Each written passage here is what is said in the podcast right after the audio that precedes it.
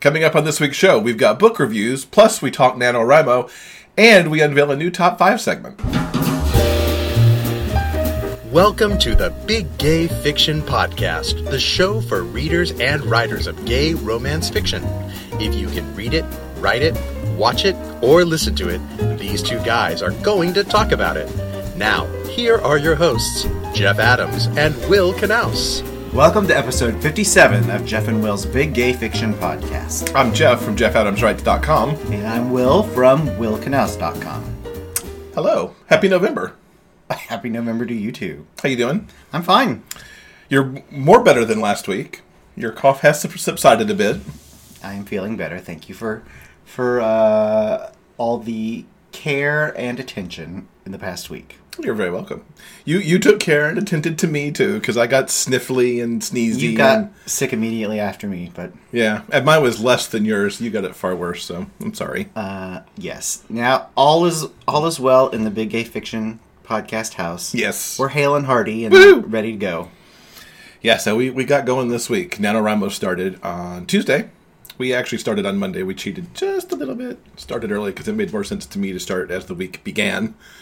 Um, as you know from previous episodes, we're co-writing a book for the first time ever during this NaNoWriMo. Uh, a cute little romance between a hockey player and a school teacher.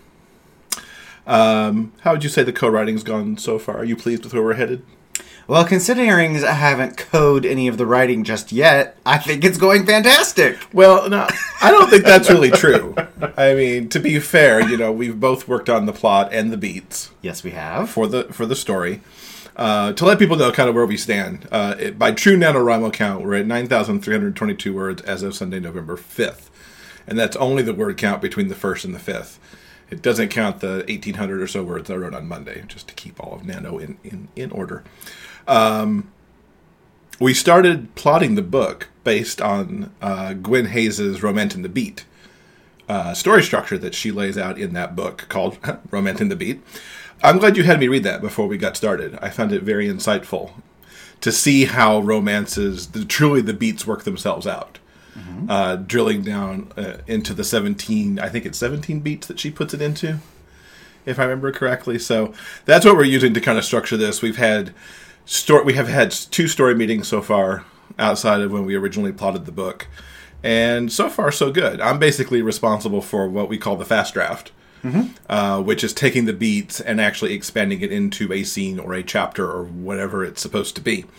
Uh, and then it passes over to Will to have whatever magic he's going to sprinkle on it as the co-writer. Mm-hmm. And then by the time all that's done, we'll have what officially will be known as our first draft. Yeah.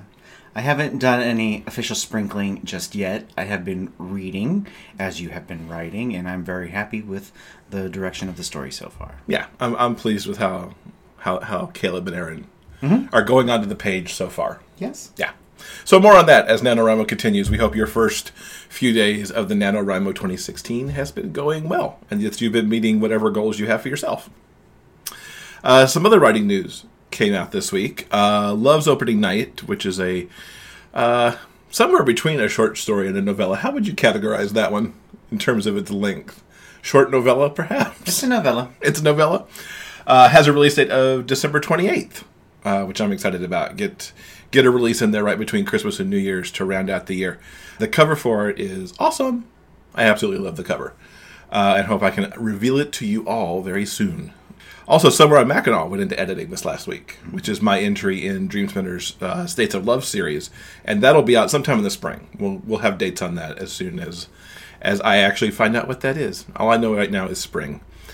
And in a nice surprise twist, um, I had the opportunity to put Rivals uh, in as an audiobook. Uh, production started on that last week, and the the the goal is to have it out by Christmas, since it is a story that takes place between uh, Thanksgiving and Christmas. So very excited about that, and more details on that as the production and the dates get solidified there. Mm-hmm. Hey, Jeff. Hey, what? Where can all of our listeners go to get the latest, most up-to-date news about what is happening with the podcast? Well, the best way to get that would be to sign up for our email newsletter. How do people sign up for our newsletter? The newsletter you can sign up for by going to the homepage of Big Gay Fiction Podcast dot com. Right under the current episode information is a sign-up box for that. Now, what do they get if they sign up for the newsletter? Besides all the news and advanced war- uh, advanced information on who the guests are going to be and whatever else is going on, what's their special prize? The special prize is as soon as you sign up for our um, monthly newsletter, you get the exclusive Big Gay Fiction Podcast coloring pages. That's right. You can color our logo, or you can color us, or, hey, you can color both. And we would love for you to send those in. Uh, so we can see what your coloring looks like. And then we'll put them on our artist gallery page, which you can actually see at big gay fiction podcast dot com slash gallery. And in fact, if you just choose to go to the gallery, there's an email sign-up on the right-hand side of that page. Look at some art, sign up for the newsletter, then you can make your own art. It's really easy. Fantastic. Yeah. Okay. So you have something new for us. Um, I wanted to launch a new segment on the show this week. Uh, it's called Top five. And I'm going to be doing it right now. Do it! Ready? Ready. Here we go. Go. Okay. These are the top five best-selling gay fiction titles in the Amazon U S store for the week of November sixth, twenty sixteen. Coming in at number five is Cold Turkey, a Thanksgiving-themed second chances story by Hayden Hunt. Number four is Ricky by best-selling author Ashley John. Number three, Double Dealing, A Marriage of Inconvenience by Nicole Colville. Number two is Wrecked by the author consortium known as Sierra Riley.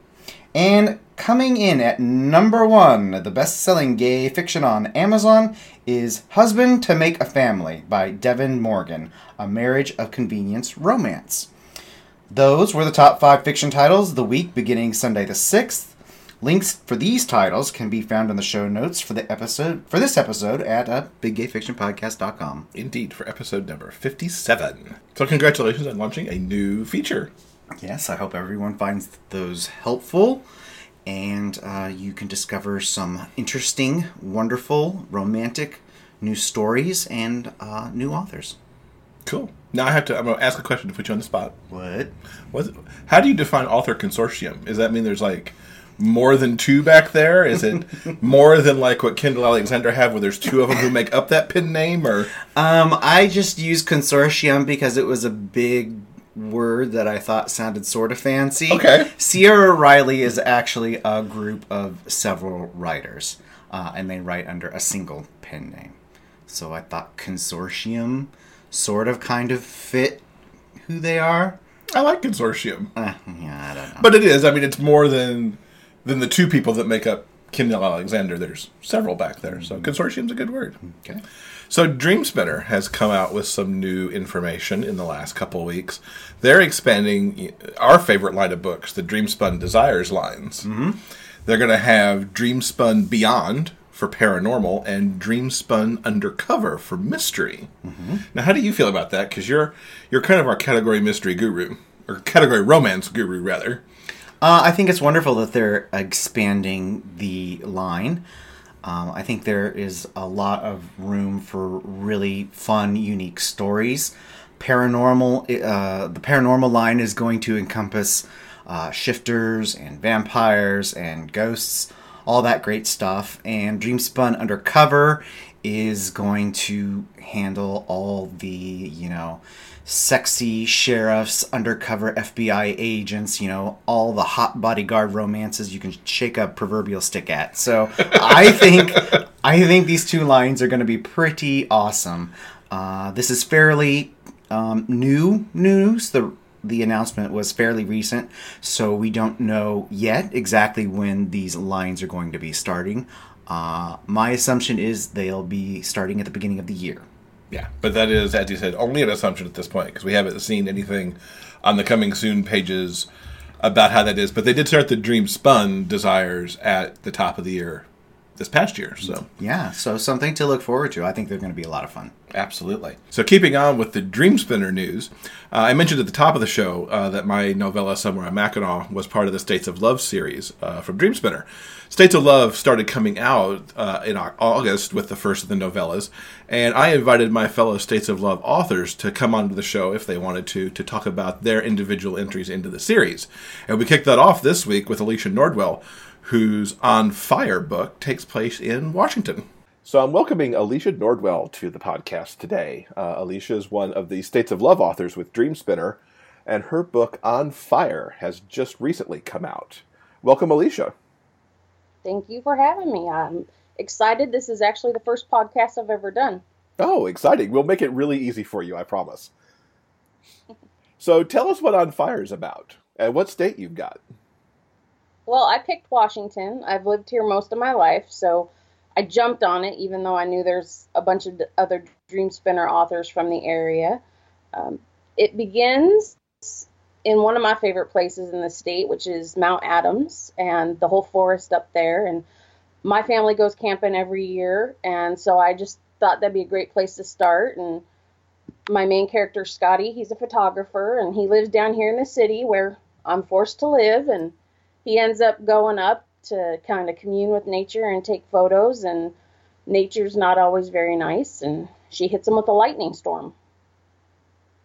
Um, Kind of goes on from there. Um, that was the easy part for me. You know, the harder part was researching my uh, firefighter who comes in to rescue Scotty. So that was fun, but uh, took a lot of work. Not that I necessarily mind watching videos of firefighters. I understand that one completely. And of course, I live in Northern California myself, so we see the, the result of those lightning strikes and the wildfires that can, that can happen pretty easily uh, in our forests here as well. Yeah, everybody assumes Washington is wet because we have so much rain, but, you know, during the summer, we do have those brief couple of months where, especially on the east side of the state, which is a lot of desert country, it just gets really dry.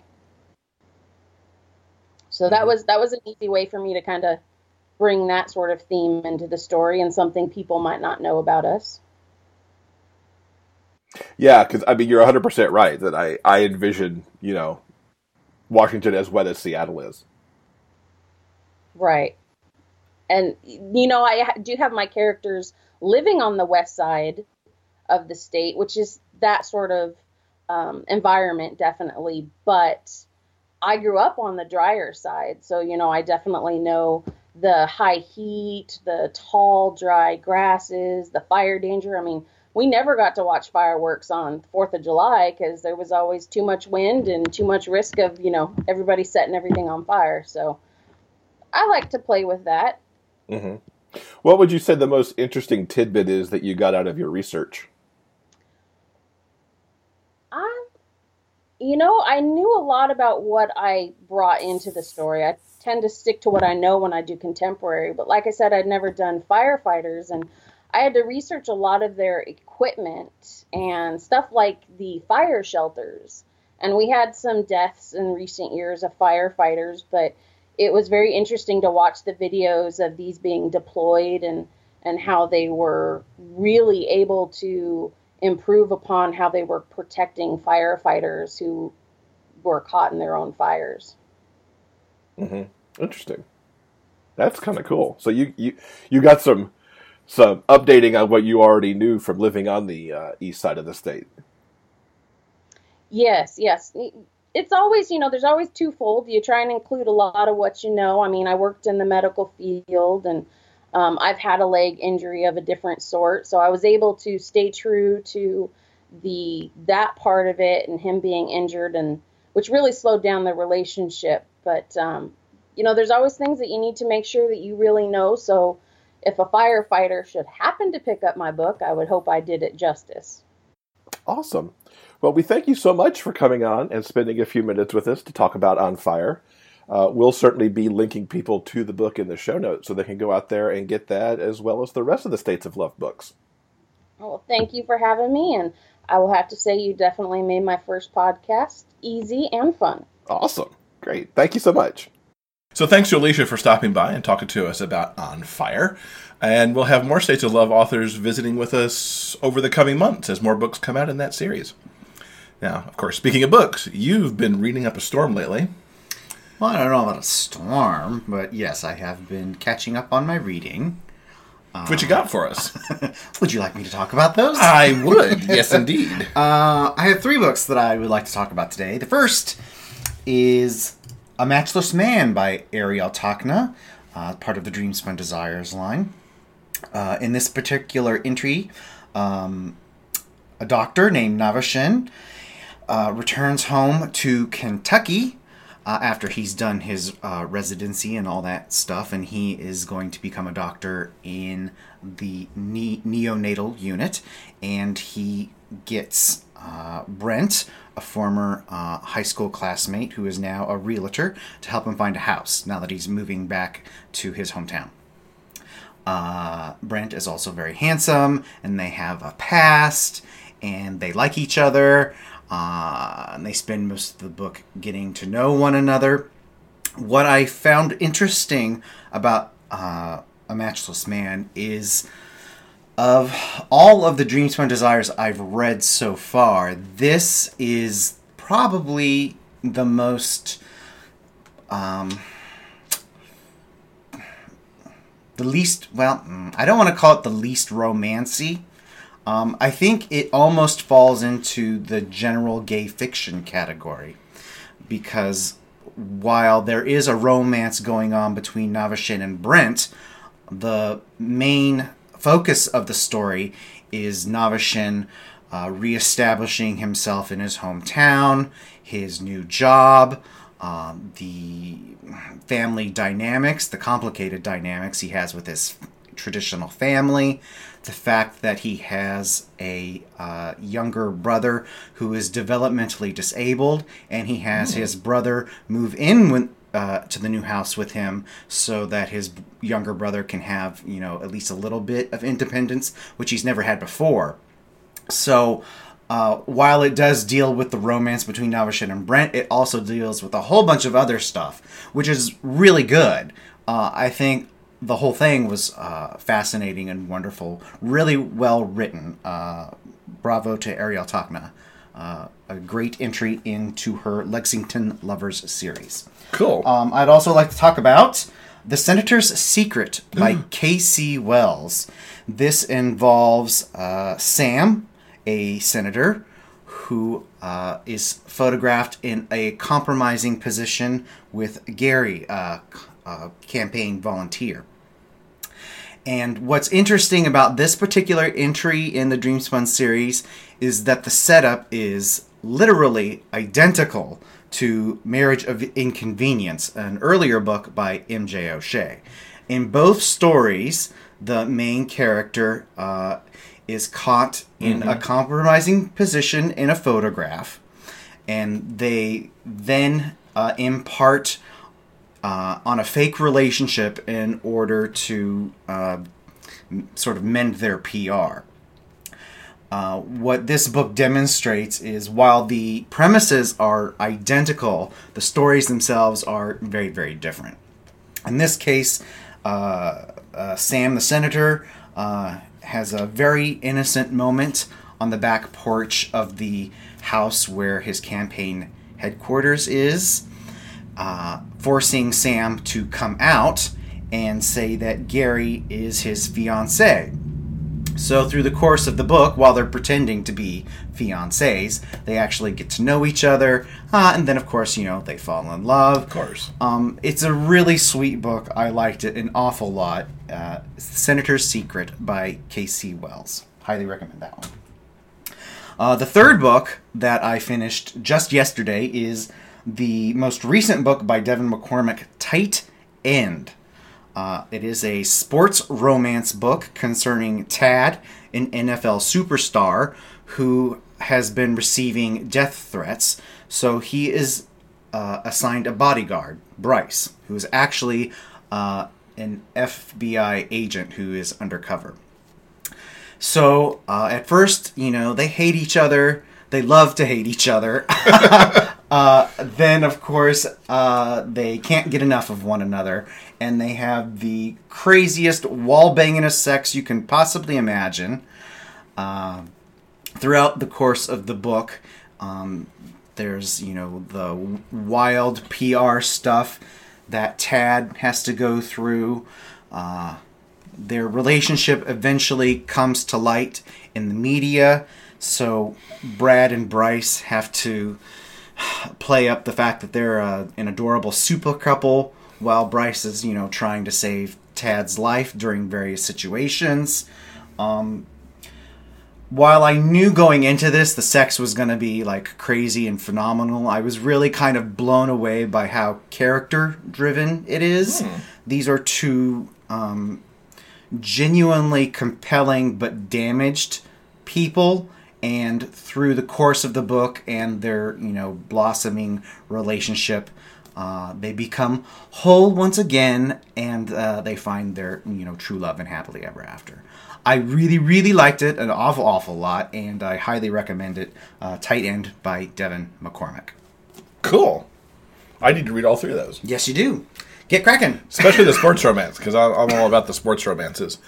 Uh, besides Romance and the Beat, which I mentioned earlier in the show, um, I also read Gwen Hayes' Don't Stop Believing, which actually is of sorts a companion book to Romance and the Beat, because she actually wrote Don't Stop Believing using exactly the formula that she uh, espoused in Romance and the Beat. Mm-hmm. So it was really cool to read about the beats and then read this book that was deliberately about those beats. Yep. Um, I loved this little book. It's a Christmassy book um, that takes place between kind of a damaged lumberjack type guy who came out of the military and after a really rough time and now lives almost as a hermit away from this slightly small town. I'd call it small New England town. Um, he goes into town periodically for supplies. He does occasionally take in uh, rescue dogs, but he ends up kind of wanting this librarian, and the librarian kind of wants him, but they kind of don't talk about it. And then, of course, Mother Nature intervenes, and, you know, Mister Lumberjack goes out and rescues the librarian uh, in the middle of a snowstorm, and they end up staying together for a few days. It was a completely delightful, cute, cute romance, uh, and I totally just was like, aww. Yeah, I'm nodding my head. Because really, you've read this, too. I've read it, too. It's a super sweet novella, Don't Stop Believing by Gwen Hayes. I highly recommend that. And if you're an author, um, I mean, I've spoken about this in the past. Mm-hmm. I also highly recommend Romancing the Beat. I think it's really worth checking out. Yeah, it's. I think it's really helped us get our co-write onto the right track mm-hmm. uh, pretty quickly. Yeah. Yeah. Uh, so something we haven't talked about in the podcast that's actually probably three weeks old now, probably, maybe, uh, is the Fox uh, broadcast of the Rocky Horror Picture Show, uh, the remake that they did. It actually aired while we were at G R L, so we didn't watch it there, and we just caught up to it last night, actually. Mm-hmm. Um, what were your thoughts on the whole remaking of the film?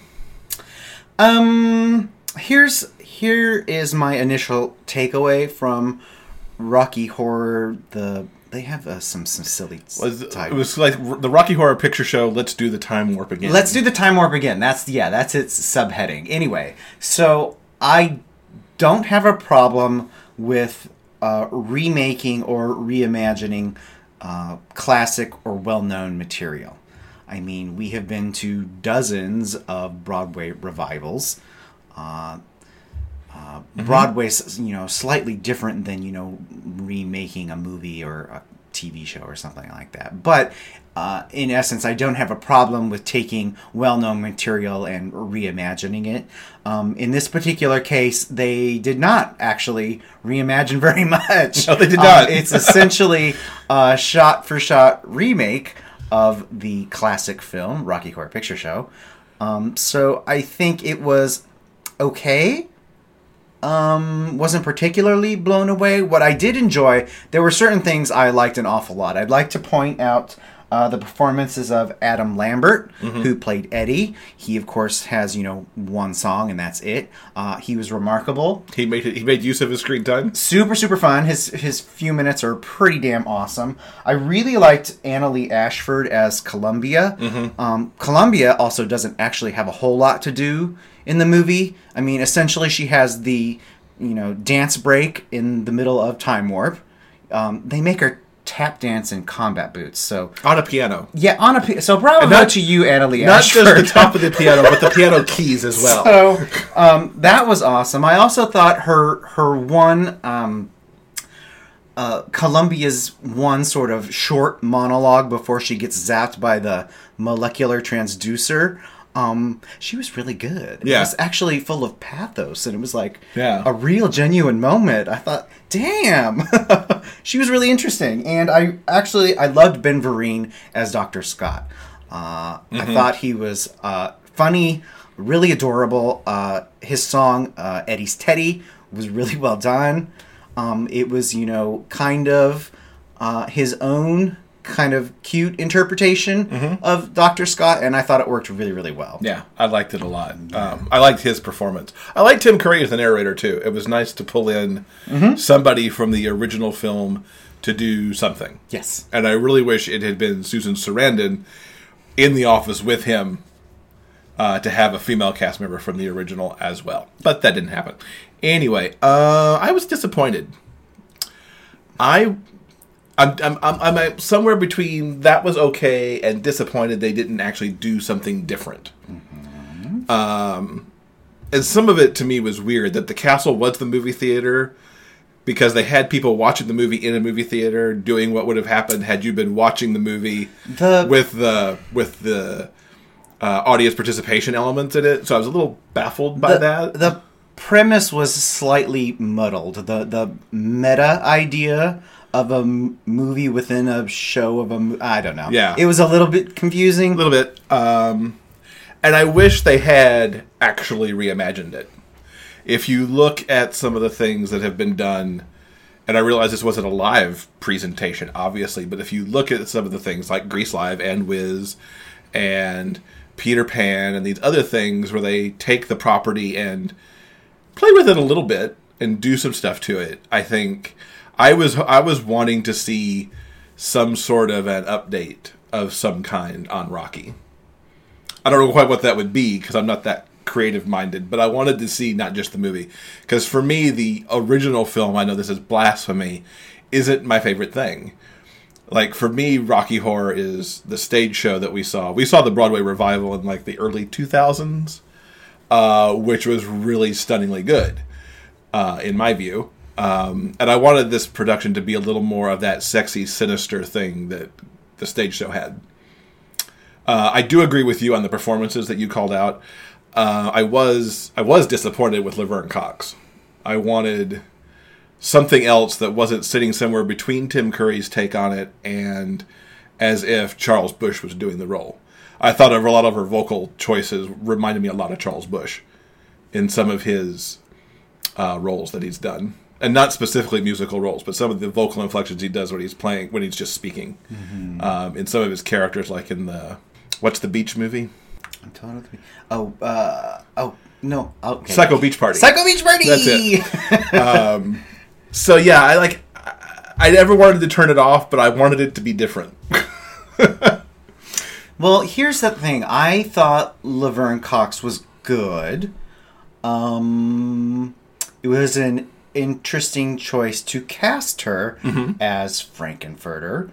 I think her particular performance was okay.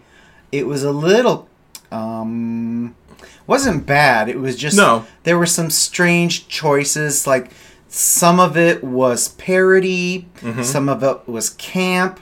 Some of it was like her own unique take. She did have some really great moments. I thought she sounded fantastic personally, but I it's uh, but um, frankly, she had incredibly large stilettos to fill. Um, yes, Tim Curry is one of a kind, and his performance in that movie is Uh, there's really yeah. nothing else like it. His so, performance in the film is one of the one of so, the things I do like about the film, because he just goes for it. So I think, it, yeah, it's sort of... It was a little bit of a no-win situation for Laverne. I think she uh, did a admirable job, mm-hmm. while the overall end result of the film is, you know, okay. Yeah. With some bright spots. Some bright spots. Okay with bright spots. That's that's my opinion. That's a good one. I like that. So now, of course, we will just go hang our hats on the upcoming Hairspray Live on N B C, which I believe is December seventh. Yeah, I'm really looking forward to that. Yeah. Lots of really great, really talented people are lined up, and uh, I am, I'm all excited. It's going to be good. Yeah, Hairspray is one of my very favorite things. Uh, uh, love the stage show. Love both versions of the film. Um, can't wait to see what all these minds put together to uh, to wow us on N B C. Mm-hmm. Yeah. So I think that might be it for this week. Yeah. Short show this week. Uh, do you want to wrap things up? Well, after last week's supersized episode, it re- yes. coming in a little short is not a bad thing yeah, for we one. Had a lot of stuff to say last week. Not so much this week. But So uh, coming up next week on episode fifty-eight, J. Scott Coatsworth and Angel Martinez are going to be here. Uh, we had the opportunity to sit down with them during G R L to kind of talk about uh, the origins of the queer sci-fi group. Mm-hmm. And A J Marcus is also going to be here to talk about his installment from the States of Love series, which takes place in New Mexico. Okay, that's all coming up next week. So please come back and give us a listen. Thank you for listening to Jeff and Will's Big Gay Fiction Podcast. New episodes are available every Monday at iTunes and other major podcast outlets. While there, subscribe to the show and please consider leaving a review. For detailed show notes, links, and to sign up for the monthly newsletter, visit Big Gay Fiction Podcast dot com.